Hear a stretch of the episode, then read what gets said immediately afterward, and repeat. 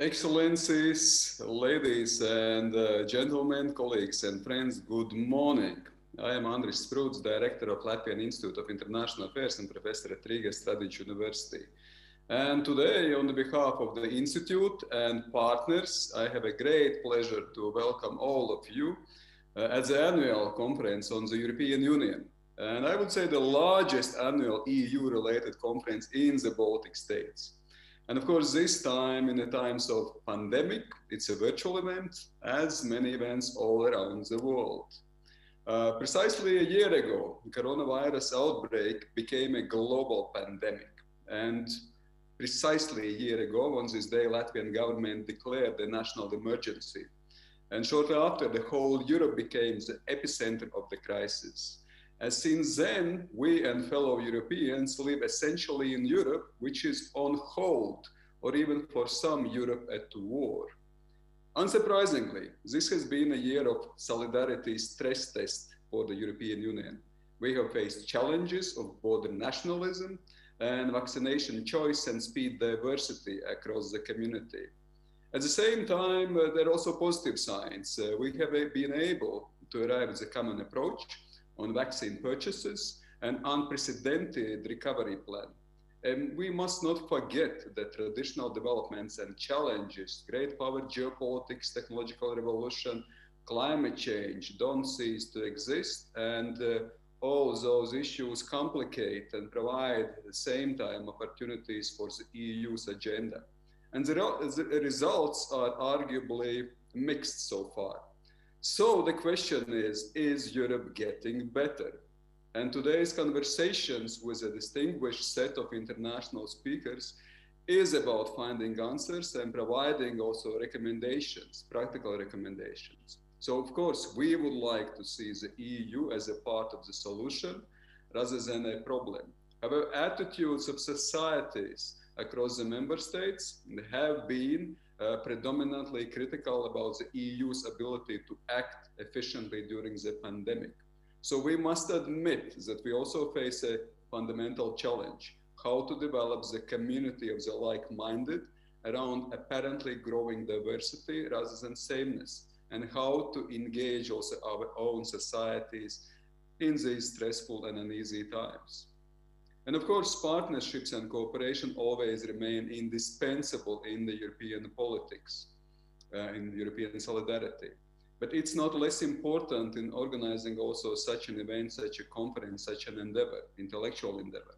So I would uh, express my appreciation and of course also the, the organizers' appreciation to Latvian Parliament, representation of the European Commission in Latvia, Ministry of Foreign Affairs of Latvia, Institute of International Relations and Political Science at Vilnius University, and also Estonian Foreign Policy Institute at the ICDS. So these are instrumental partners.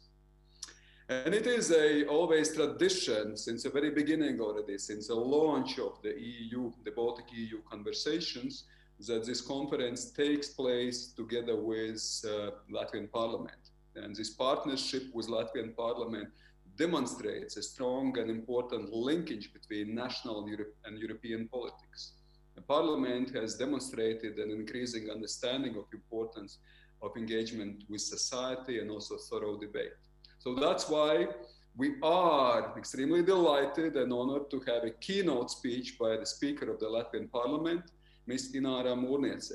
So, Madam Speaker, the floor is yours. Labrīt visiem!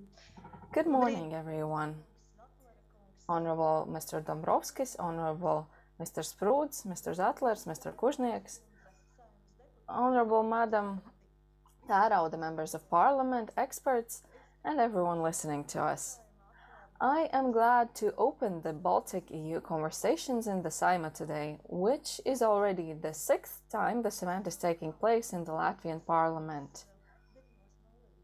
We are starting these conversations at 9.01. Just like yesterday, we started our Saeima sitting with a slight delay so that everyone can log on to the system on the eSaeima platform. Thank you. I would especially like to thank the European Affairs Committee of the Saeima, the Latvian Institute of International Affairs, and the European Commission representation in Latvia for organizing the conference. I am truly pleased that Valdis Dombrovskis, Executive Vice President of the European Commission, has joined our conversation to provide an insight into the future of EU trade policy.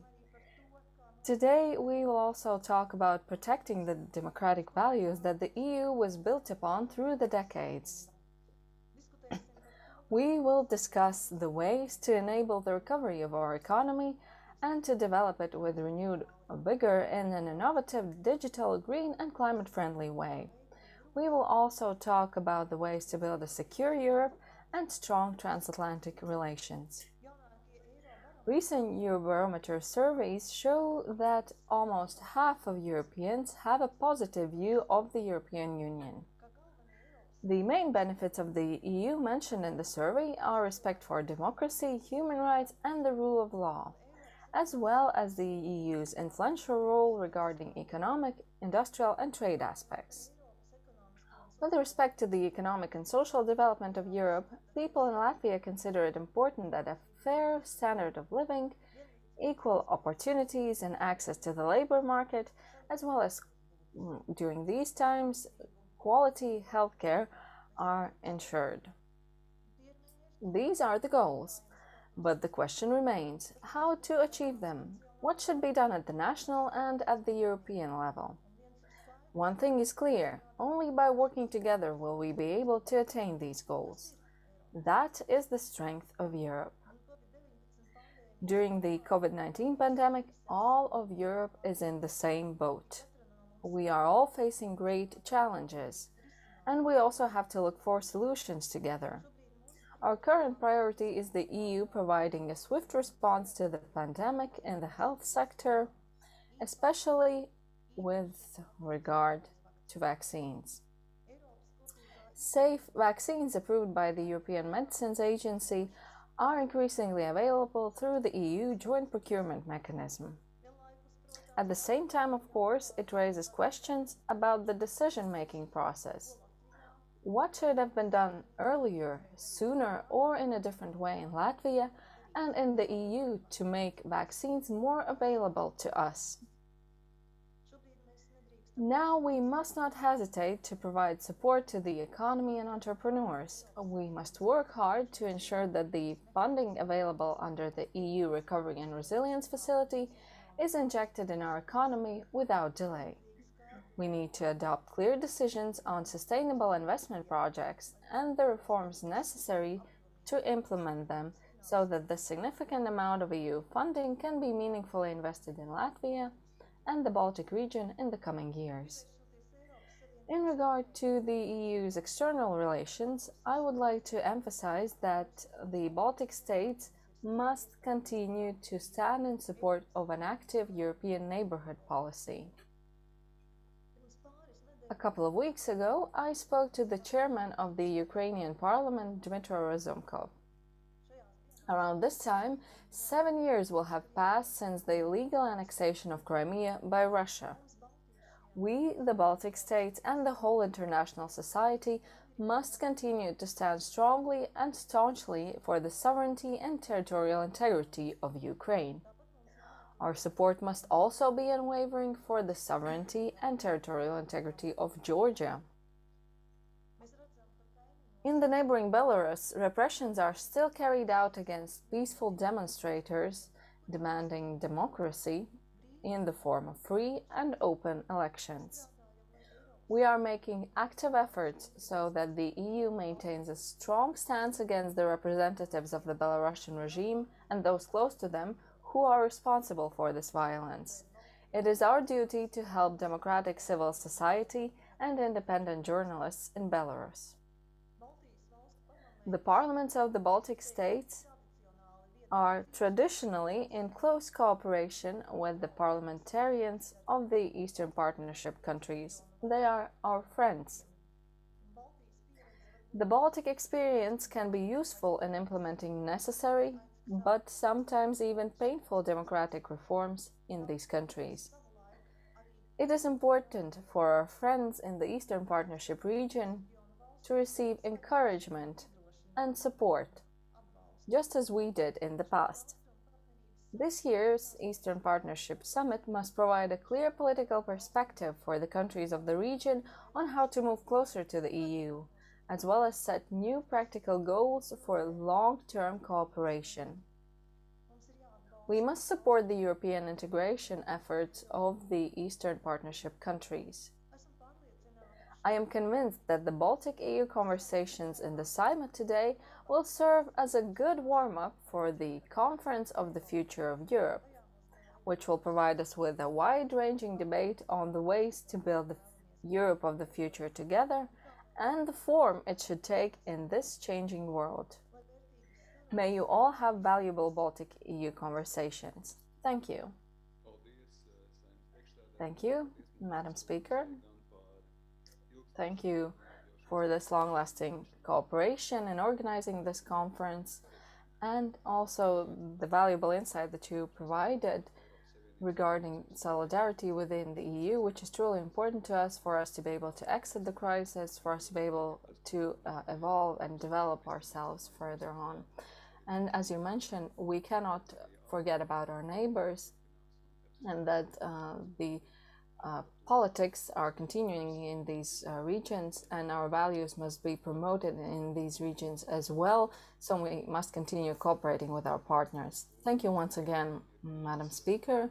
And now I am uh, glad to invite uh, the next speakers. I'm very happy to introduce and give floor to Andris Kuznieks, who is acting head of the uh, European Commission representation. And I can once more also express my appreciation for already a long-standing cooperation, for long-standing support and very fruitful cooperation. Also personally to Andris uh, for, for, for his input. So, Mr. Kuznieks, the floor is yours. Good morning and many thanks, Andris. Uh, Madam Speaker, Executive Vice President, honorable members of Parliament, ladies and gentlemen, colleagues, friends. In fact, uh, this conference and today is very special for me because what a beautiful way to end my term here in Riga.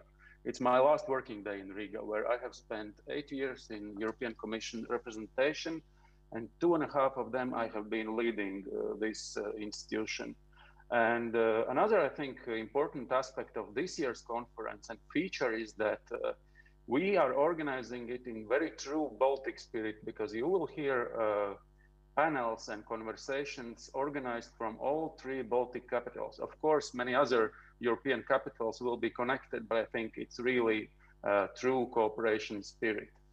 Um, while working in Riga and when we discuss the crisis, uh, I think uh, I myself is uh, very good. I am very good example of this because I have served uh, three commission presidents and I also am very happy that we will hear later in the afternoon, uh, President Barroso, uh, the former president, um, who will speak with us.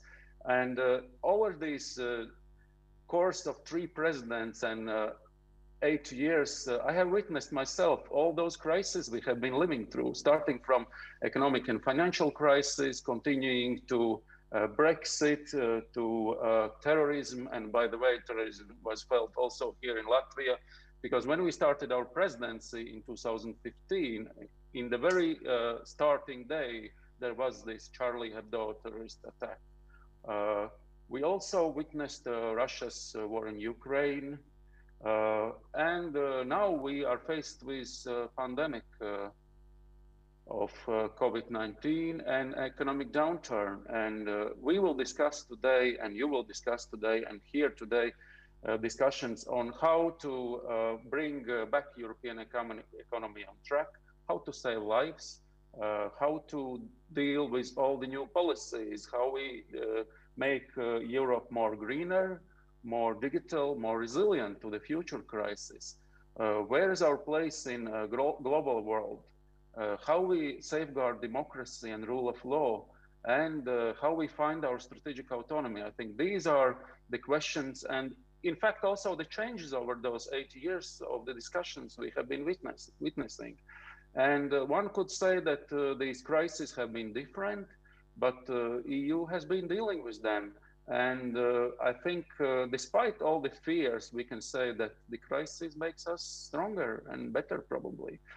Uh, but some questions have been pertinent over also all these eight years in our agendas, and that is how to engage citizens, uh, what is the future of the Europe, uh, how we want to shape our Europe, uh, how we involve citizens in those discussions. And I'm really very glad that just a few days ago, European institutions and member states gave start to the new process of the conference on the future of Europe. And in fact, uh, I should uh, compare uh, Riga and Europe because, as you know, Riga is never ready. And I think Europe will never be ready because uh, we all need to uh, try and make it better, but I think it will never be ready. And to end my opening remarks, I would like to express my sincere thanks and gratitude to Latvian Parliament, uh, Madam Speaker Ināra Mūrniece, the Chair of European Affairs Committee, uh, Vita Anda Tērauda, and all the other, co other colleagues, Latvian Institute of International Affairs, uh, Andris and Kārlis, and all the colleagues who made this conference happen, uh, Foreign Ministry, and also other uh, institutes in Baltic states who are now uh, the other two institutes who are actively involved in, in this conference. I think we all together will succeed. And I'm really uh, wishing you very good discussions and productive debates.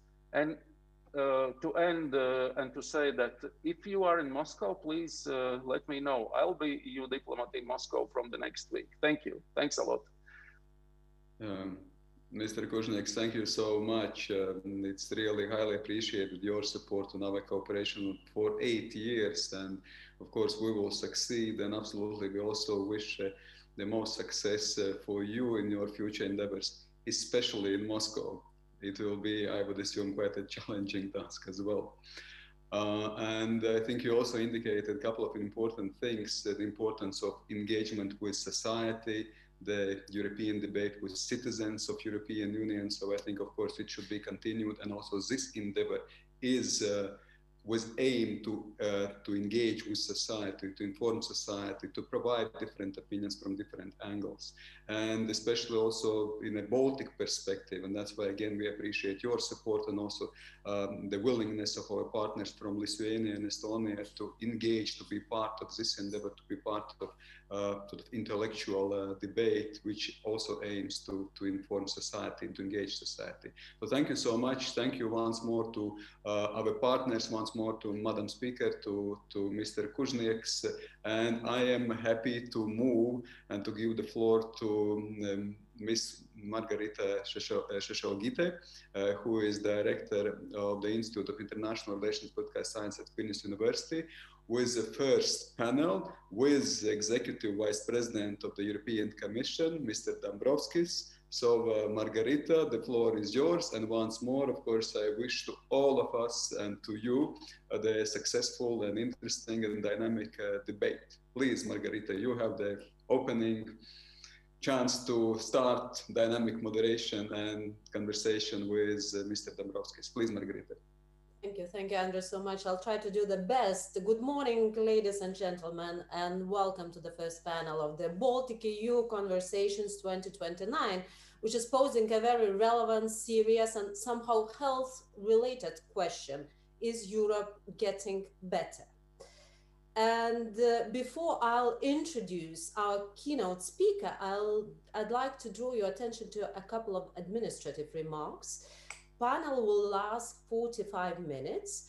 There will be a conversation with a keynote speaker for about half an hour or a bit less. And then I will open the floor for the questions and answers, uh, questions for, for, from, from the audience. And you have two ways to pose the question. For those who are watching us on Zoom platform, just please raise your hand. I will see that your hand, and then you will be given the floor to ask your question. For those who are watching us online, please pose your question on Slido platform and the code of the Slido platform is hashtag 92396. And now it is my great pleasure and honor to introduce to you our keynote speaker, which I'm sure doesn't need any introduction in the Baltic states and not only also in Europe and in the wider world. A person who successfully navigated Latvia through uh, the crisis, through the recovery after the crisis in 2008, and also who successfully managed after this crisis to integrate Latvia into the Eurozone, and author of the world known book, How Latvia Came Through a Financial Crisis, which was written in 2011 a former prime minister of Latvia, a former financial minister of Latvia, the member of European Parliament, a member of the Latvian Parliament, and now currently already for the second time a vice president of the European Commission. This time responsible all, uh, for the Euro social dialogue, also in charge of financial stability, financial services, and capital market union. What a rich portfolio. Mr. Dombrovskis, the, uh, the floor is yours.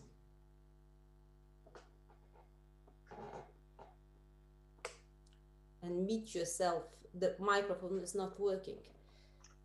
Uh, labrīt, uh, tere hommikust, uh, labas rytas. Good morning. Good morning, everybody. Ladies and gentlemen, uh, first of all, uh, thank you for the introduction, uh, Dr. Uh, Sešelgytė. And before I uh, begin uh, with my speech, I would like to thank uh, Andris Kuznieks for the excellent cooperation I have enjoyed with him as a uh, acting head of representation and before as a uh, deputy head of the European Commission represent, uh, representation in Latvia. Well, actually, I know Andris since um, you know, 2002 when I started to work as a finance minister in Latvia and Andris was a director for EU funds.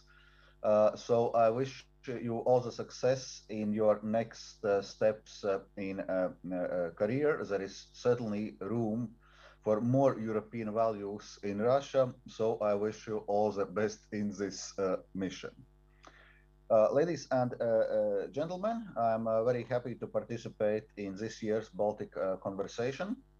And uh, I congratulate the organizers for demonstrating the best of Baltic cooperation, organizing one great event for all three Baltic uh, states.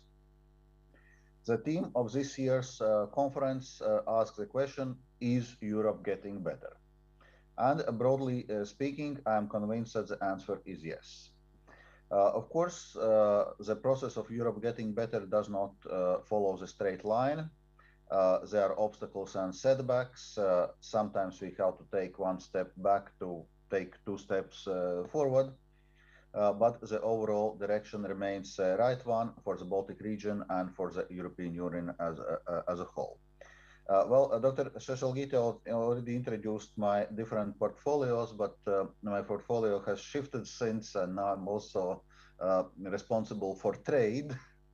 So um, uh, I will talk today about uh, uh, trade policy and the contribution trade is making in this respect. Uh, the European Union is the world's leading uh, ex exponent of open, fair, and rules based trade. Uh, we remain committed to the idea that trade between nations, underpinned by strong rules, drives peace and prosperity. Indeed, this is a founding idea of the European Union itself. Uh, we have expanded this approach with trade partners around the globe. Uh, we now have 46 uh, agreements covering 78 countries, the best trade network in the world. And this is help, helping to make Europe better. Uh, because these deals provide expanded opportunities for our exporters. Uh, they give a wider choice to EU consumers they will help us to recover from the crisis. And trade agreements increase our international standing. The figures support this claim. Uh, our trade surplus is approximately 300 billion euros, a real economic success story. Uh, exports support 35 million jobs in the EU. This is one in six jobs and these are uh, better paid jobs, uh, about 12% uh, higher than average. Uh, so, uh, dear uh, Baltic friends, trade plays a particularly important role in the economy of Baltic states. 21% of jobs in Latvia depend on exports outside the EU. The figure is even higher in Estonia and Lithuania, 22 and 26% respectively. Uh, most of these exporters are SMEs, the backbone of our economy. Uh, in the Baltic region, more than 120,000 jobs are directly generated by foreign direct investment from countries outside the EU. Uh, there are numerous examples of Baltic success stories, uh, companies that are benefiting from global trade. Uh, looking to the future, we believe EU trade policy can generate even more opportunities for our companies on global markets. Our new EU trade strategy aims to get maximum benefit from our trade deals. Uh, it is uh, especially important that our companies gain more value from our deals, particularly our SMEs. Uh, we have recently launched a dedicated online portal called Access to Markets, a one-stop shop to help our SMEs reach new markets and we have launched a new streamlined complaints system to give our SMEs proper support when they face unjust market barriers abroad. Uh, as part of our new strategy, we have published a detailed EU agenda for the reform of the World Trade Organization because global trade requires global rules. Uh, we will work with our partners to update the global rulebook, which will help to provide Baltic exporters the stability and predictability they need to plan for the future. Uh, but our new trade strategy is not limited to imports and exports. Uh, it will help to make Europe better in a wider sense. Uh, for the first time, we are putting sustainability at the heart of trade policy. Uh, this means uh, finding better ways, uh, ways for trade to contribute to our climate change and environmental ambitions. Uh, we are also determined uh, that trade will contribute to the digital transformation of our economies. The Baltic states are home to many innovative digital companies which export their services across the globe. e-commerce rules, if agreed at global level, will create legal certainty for them. Uh, finally, I want to explain how our commitment to strengthening our trade relationships in coming years will help to make uh, Europe uh, uh better. Uh, transatlantic relations are now in much uh, better place since Biden administration took office in Washington. last week, we had a major breakthrough that mutually agreed mm, that we mutually agreed a four-month suspension of tariffs in the Airbus-Boeing dispute. This will immediately help our exporters uh, and give us a space to find a definitive negotiated solution for this long-running uh, dispute. Uh, we are optimistic that we can uh, restore shared transatlantic leadership as an engine for positive global change. Because there is no uh, stronger uh, alliances than those based on shared values. To conclude, I believe that trade policy is clearly helping uh, to make Europe and our Baltic states better. And it can do even more if we work together to leverage our strong potential. The Baltic region and Europe as a whole can look to the future with confidence. Thank you. Thank you. Thank you, Mr. Dombrovskis, for initial remarks of this con uh, conversation. And I'd like to pose a question related to what you just very strongly emphasized. You were emphasizing the need to cooperate more with the United States. And the strong transatlantic link has always been one of the priorities of the Baltic states and you were saying that there is a need to work with the US in reforming World Trade Organization, also trying to write together new rule book for the world trade. And um, it is a very important, but and this is a very good timing, but uh, there are also challenges. And um, for instance, uh, one of the challenges could be uh, an um, impact of EU-China comprehensive agreement on investment um, that US was quite critical about, or EU strive for the strategic autonomy. So what challenges do you see in the forthcoming future working together with the United States in terms of reforming world trade uh, and the environment of world trade? Yeah, uh, thank you uh, very much uh, for this uh, question. Uh, indeed, EU-US relations are very important for us because we are strategic partners. We are like-minded partners, and it's very clear if EU and US are working together, we can be a positive force for the good for the good globally. Uh, and uh, this is uh, what we already outlined from European Commission side already in December. We outlined our intentions for a new start of uh, transatlantic uh, partnership and currently we are already in intensive contacts with Biden administration to uh, to develop this in different directions. So talking specifically on trade, I already mentioned one major step which we just took by suspending uh, Airbus Boeing tariffs, which gives us now time to uh, negotiate the question of future disciplines in area of civil aviation and puts this dispute uh, behind us.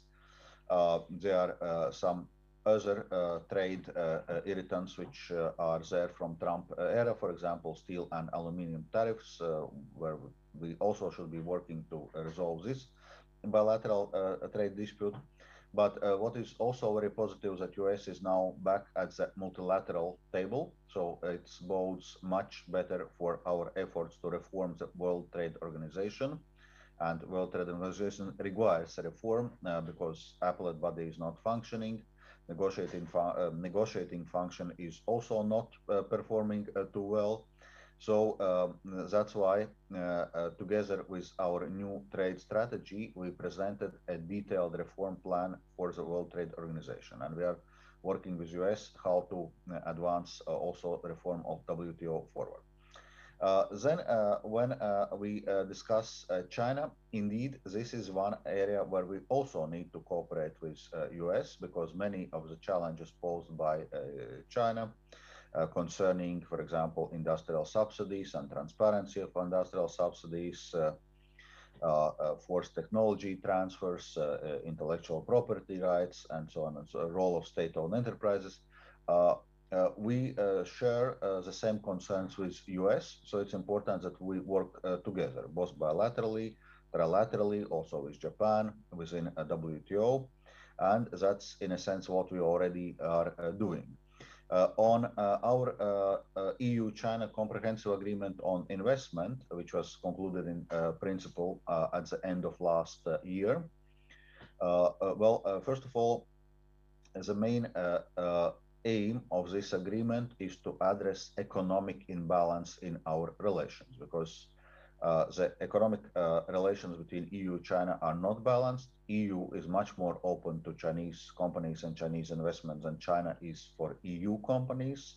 So it's uh, in that sense asymmetric agreement to address uh, asymmetric uh. So there are substantial new commitments on uh, China on market access, on level playing field, also on sustainable development and there are uh, actually very little new commitments from EU. We are basically preserving our level of uh, openness.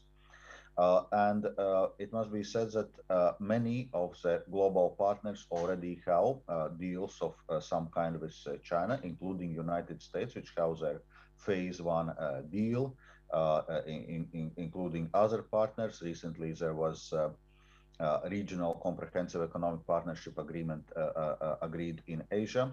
So in a sense, EU also had some catching up to do because we were only major economy not having any kind of agreement with China. And as we are not saying that uh, uh, phase one deal of United States prevents us from cooperating with US on China, I think the opposite is also true uh, concerning the uh, uh, comprehensive agreement on investments, that it's not preventing US uh, from cooperating with us on, on China, and that's exactly what we intend to do.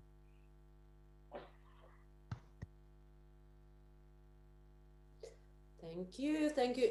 And don't you think that think that strategic autonomy, Europe, Europe's move towards strategic autonomy, could be a challenge as well, in in terms of cooperation with the United States? For instance, uh, involvement of United States in the PESCO projects or European Defense Fund? Yeah, well, uh, first of all, um, uh, uh talking about uh, strategic uh, autonomy, it's worth to emphasize that we are talking here about open strategic autonomy. and in the uh, new trade strategy, we, uh, in a sense, defined what we mean with this in terms of uh, trade. And in terms of trade policy, uh, we uh, are uh, clear that we remain committed to open, fair, and rules based trade, while at the same time becoming more assertive, defending our interests and rights when third countries are not playing by the rules. And that we are uh, uh, uh, willing to act multilaterally whenever we can, but we will be ready to act unilaterally if we must. So that's how we define this approach from uh, trade uh, policy. So uh, clearly, we remain committed to multilateralism, and I think that's a good basis of work. well, on um, European Defence Fund, on some um, uh, uh, EU uh, defense policy initiatives. something which we had been always very much emphasizing that these initiatives need to be designed in a way that is uh, complementing the NATO, not uh, competing with the NATO, and that's exactly how those initiatives are uh, being designed. Thank you. Thank you very much, Mr. Dombrovskis, uh, on also clearing up the situation regarding the strategic autonomy and trade. And now I'd like to pose a bit wider question. I know that you are working now a lot with trade issues, but um, after during this time of crisis, European Union is also initiating a lot of uh, reforms. And you know, you in particular uh, know that each crisis could be turned in a wonderful opportunity. If you do a smart reforms, you can achieve a lot. And now with the European Union Recovery Fund, uh, with the political will to do something to move forward, uh, European Union has a wonderful chance to move towards future-ready economy. And uh, so, what do you foresee in the forthcoming years? What would be the main steps in the European Union in terms of reforming uh, European economy, but also reforming trade within the Europe? Yeah, uh, on the uh, question of reforming European uh, economy. Well, uh, this question has been addressed extensively in a, context of current crisis. So already be, uh, before the crisis, we uh, uh, announced work towards what we call green and digital transformations of our economy, reaching carbon neutrality by 2050. So when the crisis came, the question was what is happening with our goals? and we were very uh, clear that we will continue to work towards uh, these uh, economic uh, transformations because it's also a matter of uh, so to stay uh, mm, staying ahead of the curve and not falling back in those developments internationally and correspondingly we designed our tools to support economic recovery in a way that it also uh, helps green and digital transformations of our economy. Uh, so, um, and for this, we now have uh, substantial financial resources. So, the uh, uh, next multi-annual financial framework for 2021-2027 and the European Economic Recovery Plan uh, together is 1.82 trillion euros. So it's the largest support package ever agreed at the EU level. And as regards European Economic Recovery Plan, 750 billion euros for the first time it's going to be financed by joint borrowing of uh, uh, uh, at the EU uh, level. So in a sense, it will help member states to restart their economies while not uh, uh, uh, putting immediate burden on member states' budget deficits and debts. and what we are emphasizing with this recovery plan and the main instrument with this recovery plan, recovery and resilience facility that first, uh, it's important that member states address structural weaknesses in their economies, and that's why we insist on uh, uh, addressing the challenges identified in uh, country-specific recommendations, which had been addressed to member states. So to come with uh, reforms to address those challenges. And we insist on green and digital transformation with a mainstreaming goals of 37 and 20% correspondingly. So what is happening right now is that member states are preparing their recovery and resilience uh, plans, and uh, we expect that uh, most of those plans will be ready for submission by the end of the April. And it's very important that member states reflect those European priorities of green and digital transformation in their plans and also address um, country-specific structural weaknesses. Thank you. I already would like to invite uh, the participants to raise their hands and pose the questions. I see only one question posed on chat, but until I can see more hands and questions, I want to have a very particular question related to what you have said already and related to the Baltic states, because uh, a lot of people from the Baltic states are watching this uh, conversation. And in these reforms uh, related to the recovery and reforming the European Union towards digitalization and more green attitude, way of life, Baltic states, how do they fit? Because they have very particular economies. They are small, a lot of SMEs, but also they are very flexible. So, what is there for the Baltic states?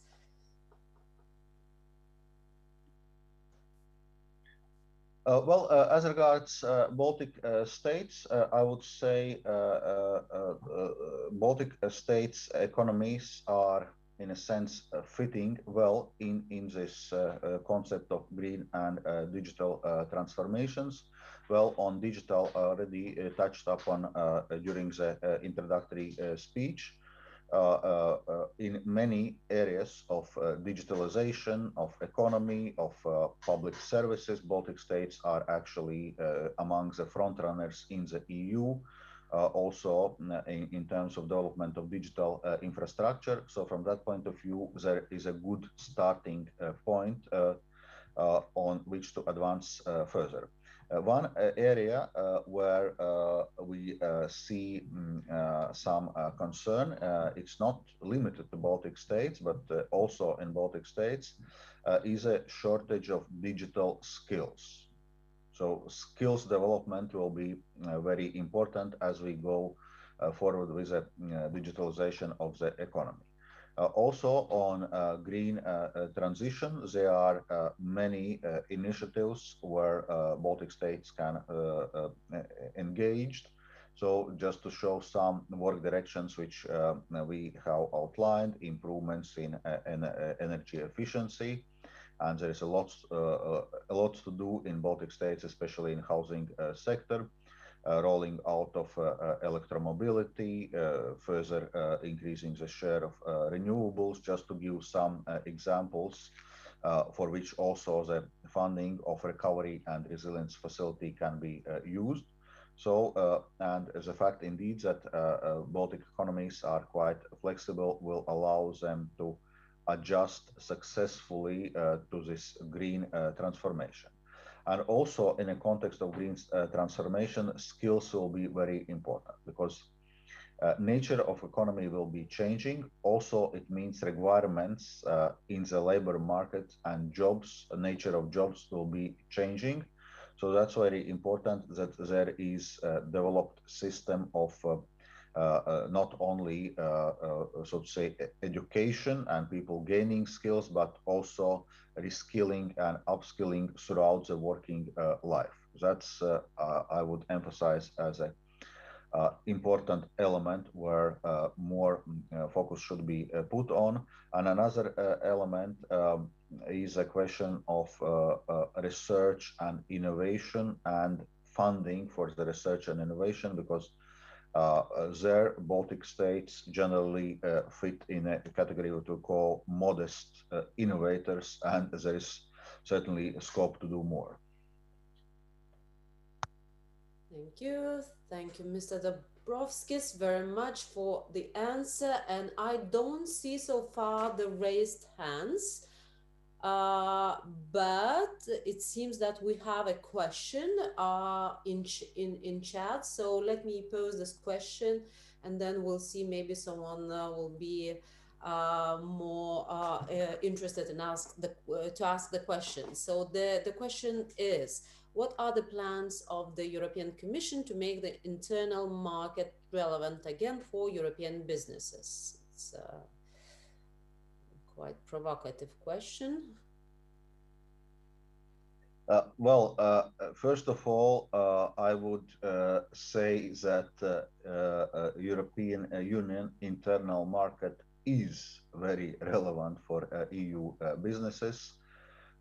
maybe it's not always seen, or maybe it's often taken for granted. So, in a sense, one can see maybe some uh, uh, examples of the relevance of um, uh, internal market at the example of Brexit. Because we see uh, that UK's decision not only to leave the EU but also to leave the internal market has led to uh, quite substantial uh, disruption of trades and supplies between EU and UK. And uh, the reason for this is exactly the absence of uh, uh, EU internal market. So suddenly there are borders, there are uh, customs uh, uh, controls, there are sanitary, phytosanitary checks, you, you name it. So suddenly, if you are outside the single market, there are much more um, work, much more for formalities to be covered. So in a sense, uh, maybe it's even a good sign that uh, many people take EU internal market for uh, for granted, and the benefits what this internal market is bringing uh, uh, for granted. But it's true that we need to develop um, internal market. We need to continue remove the barriers which in within internal market which still exist, especially in services sector. So further work is needed, and this work is being done. We need to develop further the digital single market. Already, uh, previous European Commission started to work in uh, this uh, direction because also in digital rules are uh, relatively uh, fragmented and uh, that's probably one of the main reasons why we are lacking digital giants in the EU. Uh, because uh, uh, when we look at the startups, when we look at the, so to say, people's ideas, entrepreneurial spirit, it's all there. But uh, when uh, you look then down the road, uh, what companies do to scale up, they often move to US, they move to Asia, uh, and well, the main reason is fragmentation of the digital market within the EU. If you're confronted with 27 different sets of rules, of course it creates a problem. So uh, developing of digital uh, single market, I would say it's a next important milestone for the single market. Thank you. Thank you very much for the answer. And now we have the first hand raised. It's Mr. Uhthe Hvitke. I am not sure if I'm pronouncing your surname in a correct name. Please, the floor is yours. Yes, hello. Can you hear me? Yes, perfectly. Yeah. Uh, my name is uh, Uffe Hvidkjær. I'm from Denmark. I'm, I'm a board member of United Nations Association in Denmark. And I'm very happy to be here. Thank you so much. I should have been with you last year in person, but due to Corona, it wasn't possible. I know that uh, this issue right now is uh, trade but I, in the introduction to this meeting, the conference on the future of Europe was mentioned, and I just want to ask uh, the commissioner how uh, how do you see uh, this joint declaration was signed uh, by, uh, for example, Ursula von der Leyen Wednesday, and I'm looking very much forward to have this dialogue across borders about how, how how do you see Europe in the future. So I hope it's okay to ask this question and thank you so much for the floor. Thank you, thank you, Mr. Hitpe. And Mr. Dombrovskis, could you please answer this question? And I see that there is another one, uh, another hand being raised. Yeah, uh, indeed. Uh, so the uh, conference of the uh, future of uh, Europe, in a sense, work has uh, started, and indeed the uh, leaders of three uh, European institutions, European Commission, European Council, and European Parliament, signed a joint declaration. There is a, a board now preparing the Conference of Future of Europe, uh, which has started uh, the work, and the launch uh, event is now planned for for 9th uh, of uh, May. So the work is ongoing. And as it was outlined, of course, it will imply a series of dialogues, series of discussions. It's um, maybe the name is a bit misleading. It's not one conference. Uh, uh, indeed to house this engagement with citizens, with different uh, stakeholders, and to discuss how we are actually uh, moving uh, uh, forward. But um, in a sense, now the work is just the beginning, so it's important that we are getting this feedback and then drawing conclusion based on the feedback which we'll be receiving during this uh, series uh, of uh, events under this um, conference of future of Europe, um, so to say, brand. Thank you, Mr. Dombrovskis. And I see one more hand being raised, Mr. Andris Gobiņš. Andris Gobiņš. Thank you, Mrs. Chair. I hope it's possible to hear me. Yes. Um, but no video, which is strange. But uh, whatever, I'll ask the question. I would like to thank uh, the, the Vice uh, President for his presentation. And as you were referring to the RRF as well, and uh, to the country-specific recommendations.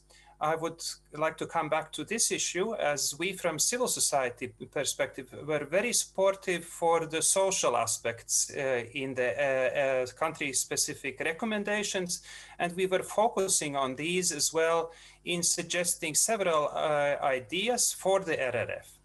The strange thing, and where I would be very happy for your advice and comments, is that uh, the dynamics in Latvia were very specific uh, in designing the RRF. The programs were designed quite late, uh, only in December. First drafts were um, uh, started to, to be consulted with uh, wider civil society.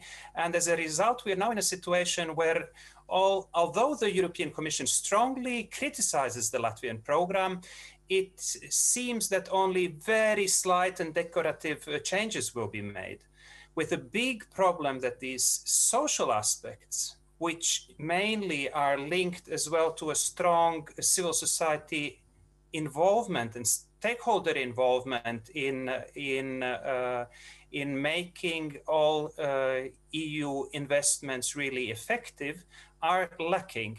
What might be your comment on, on this? How can we better convince our ministries, which are in charge of these aspects, to take this stakeholder involvement, civic participation more serious, which always the Commission has been stressed? And you know the situation from inside as well, the dynamics in the Ministry of Finance in Latvia, and as a Prime Minister, also these aspects. So perhaps you can comment on this as well. Thank you. Mr. Gobiņš, Mr. Dombrovskis. Yeah, well, on uh, the preparation of uh, Latvian uh, recovery and resilience uh, plan, the work is uh, ongoing, and I would say in uh, many aspects the work is going in the right direction. So, if we talk on the broader European priorities on the green and digital mainstreaming, on uh, uh, Uh, uh, on the reforms addressing uh, country-specific uh, recommendations. obviously, more work there is needed. more ambition, so to say, in the reform agenda may be wished for, including as regards the uh, social aspects, as exactly you uh, mentioned, but this work is currently ongoing and, and a plan is still in the preparation. So I think we'll be really able to judge the plan once uh, uh, once it will be mm, uh, finalized. So, but broadly speaking, uh, the uh, the work is uh, going in the right direction. On engagement of social partners of civil society, indeed, that's something which the Commission is emphasizing very strongly. actually, yesterday morning, I was in a plenary debate in European Parliament where exactly the question of the implementation of partnership uh, principle, involvement of regional and local authorities, social partners, civil society was uh, discussed very uh, strongly. And I was um, very uh, clear that European Commission will uh, continue to pay uh, a strong attention, also to this aspect.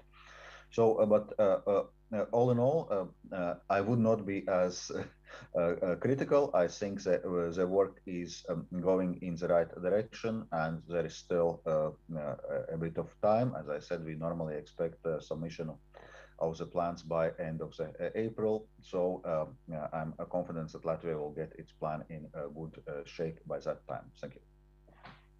Thank you. Thank you, Mr. Vice President. And we have the last question, although just a few minutes uh, uh, to, to answer it, but I think that we are still on time. And this question comes from Slido. What would you suggest for the Baltic states in terms of trading with Russia? Should they continue or rather abandon it, reorienting towards the U European Union instead? Very Baltic question. Well, uh, as regards uh, trade uh, with uh, Russia, uh, it must be said that this reorientation uh, of uh, trade has been uh, taking uh, place already for many years, and the mm, the share of Russia in Baltic states external trade had been continuously decreasing. well, mm, important mm, factor in this regard was also uh, Russia's uh, embargo, which was introduced in uh, 2014 following EU sanctions on the illegal annexation of Crimea.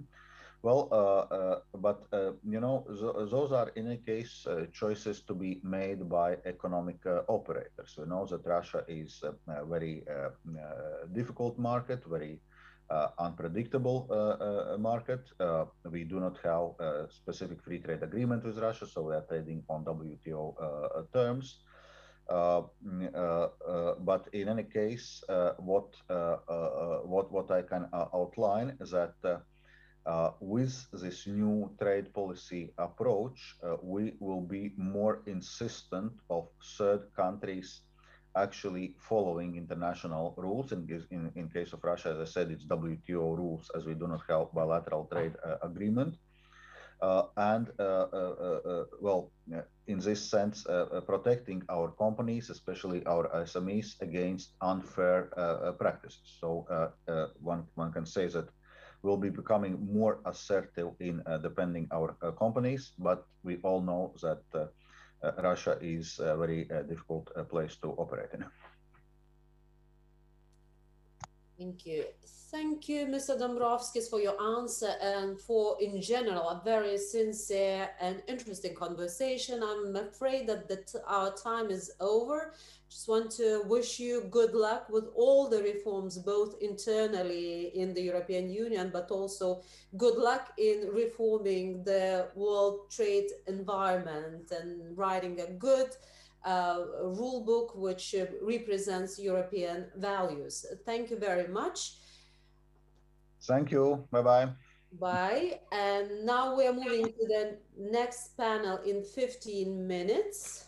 Uh, eh, and the panel will be dedicated to Europe after the stress test for democracy. Thank you very much for listening to us.